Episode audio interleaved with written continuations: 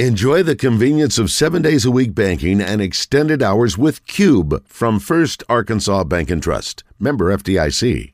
Well, let's welcome in Tom Murphy from the Arkansas Democrat Gazette. While we were raising money on Friday for Make a Wish, we missed him, and so we are going to make that up today, and then we'll get him back on Friday again to talk about the weekend that is uh, will be well underway. Hopefully, we're recapping an Arkansas win over Auburn at that point. Tom, welcome. How are you?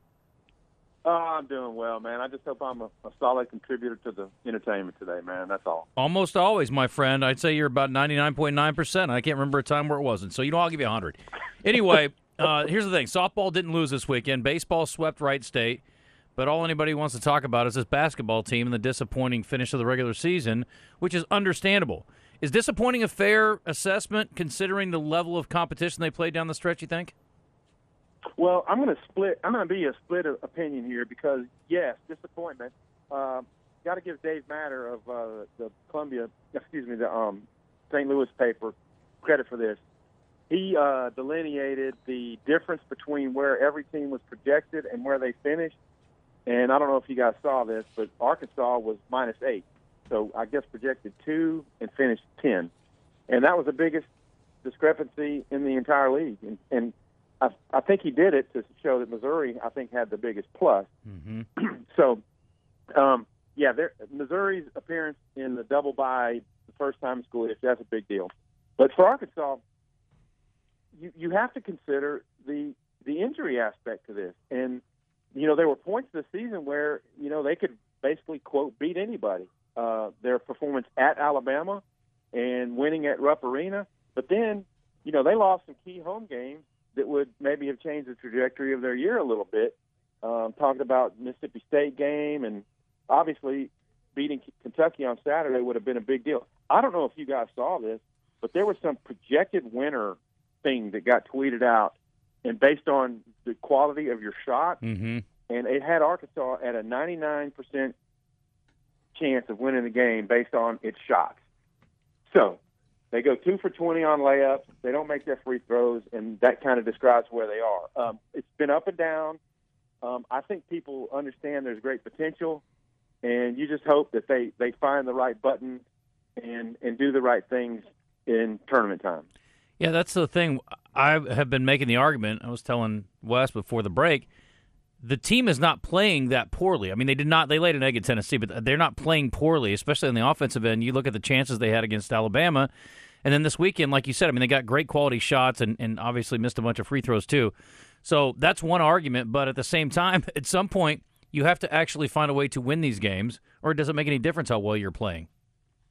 Exactly. And then you know what we do is, is people who analyze things. We we uh, look look for reasons. We and, and I don't want to say excuses, but they're the reason, and that that's what we do. We delve into the, the why, and I think free throw shooting down the stretch has been a big deal.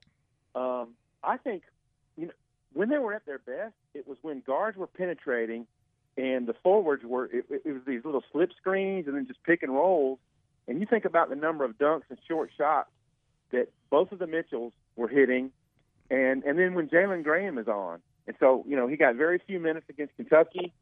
Um, they've got to be able to get their big men back involved in the scoring because I think that helps them on the defensive end. I mean, they're still blocking shots and things, but I think when the Mitchell twins are scoring, um, they're just a, a much better team. And mm-hmm. so I think getting back to the guard penetration and and setting those screens and, and getting the big guys going to the basket um, will help. And they had some of those shots in the last game; they just weren't making them. And and so it, it's it's a it's a matter of confidence. It's a matter of getting Devo Davis back in in gear. You know, after you know the, the emotional response to that foul call. Um, and, and by the way, Oscar Tshiebwe was setting a screen one direction, and then um, as Reeves dribble drived around him heading left, and Devo was was shadowing him. Tshiebwe changed his positioning. And so I think you could have easily called that an offensive screen foul. And I think that's the way Devo Davis felt about it. Uh, he just clearly. can't react that way. Yeah. Did you? Uh, they were talking about this morning. Did you see the second tee? Because I never did see it. Yeah, he was over at the. Um, I talked to. Go ahead, Tom. I talked to somebody after the. I talked to somebody after the game. The first tee was the arm motion. You know, the the, very you know vivid Emphatic, reaction. Sure. He's very emphatic, and so now he's down at the end of toward the end of the bench, and um, the coaches are still trying to delineate, you know, you know why that wasn't an offensive screen, and and somebody should have been like with Devo because he said something else. He he he called out the referees, and so you know you had the physical reaction, and then you had the verbal reaction, and I think he was sitting on four fouls, you know, because he got the personal and the technical, so he still could have been in the game. Um, it probably would have been a while before we played since that was the 18 whatever mark, but then he got the second one, and so that's an automatic ejection, and it was his fifth foul. Ah, okay. Yeah, I, he was down at the end of the bench. I was told that Ronnie Brewer was with him trying to uh, kind of restrain him because at first uh, some guys thought that the T was on Ronnie for yelling, but it was actually on Devo. Oh, okay. Well, you know what? Then, then the coaches were like quote doing their job. That, Yeah. that somebody was trying to calm Devo down, Mm. and he just you know basically yelled over Yeah. o- over Ronnie. Yeah. and you just hate it. Uh, but Devo's got to understand now. I mean, uh, this is that was a huge game for them, and come tournament time, he's got to keep his emotions in check better.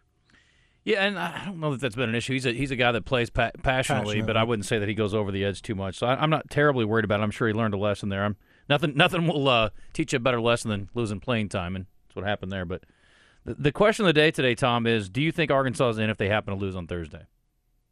Um, yeah, look, guys, I'm I'm looking into this. They're number 18 in the net ranking. Do you know the high, high, the highest ranked net ranking team last year that didn't make the NCAA tournament field? Just throwing that out there. Y'all know No, what, No idea. 29. it was number 40, Oklahoma. it's from what I've seen. So don't completely hold me to that. But I went looking. And number 40, Oklahoma, was the first team that didn't make the NCAA tournament. So they're 20 something spots away from that. Um, I think, my opinion, NCAA selection committee would look for ways to include Arkansas. You got the star power. You got a team that's made two Elite Eight runs in a row. You got Nick Smith. You got the injury factor. Though all these things, all these things are components.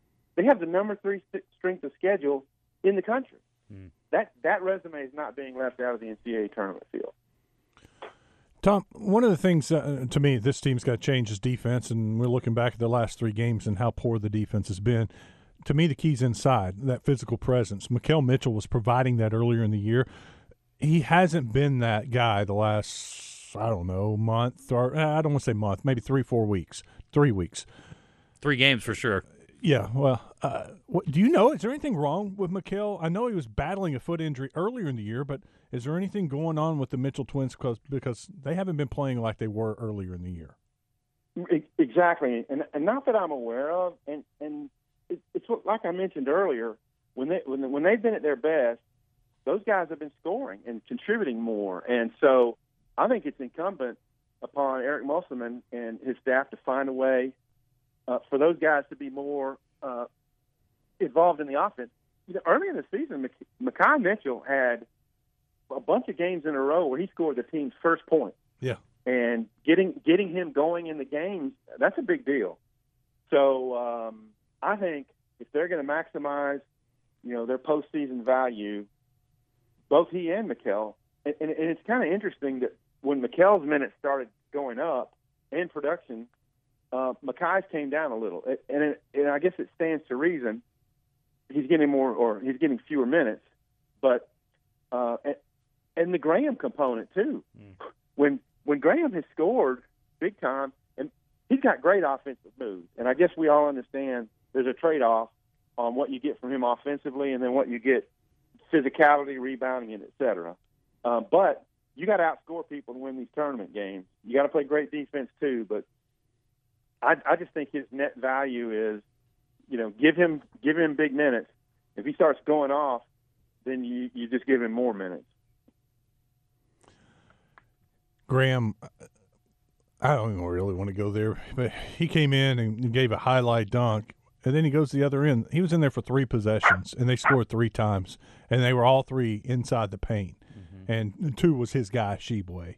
Um, Yeah. and it's the it's it's kind of That's not a good matchup for him, though. No, it's not, and that's to me that's on the coaches. You can't put him on, you know. But then again, are you going to put him on Toppin? I mean, that's a bad matchup too. The Well- fact is, he's a bad defensive player, and there's not a bad offensive player for Kentucky that you can stick him on. uh, what do you do? What do you do about Graham?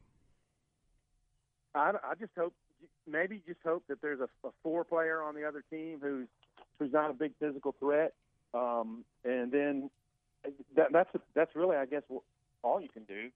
Um, and you're right. Interesting thing about this, uh, I was in the Kentucky Post game. John Calipari talked about playing positionless basketball, and Jacob Toppin was saying, "Oh man, we were just out there hooping."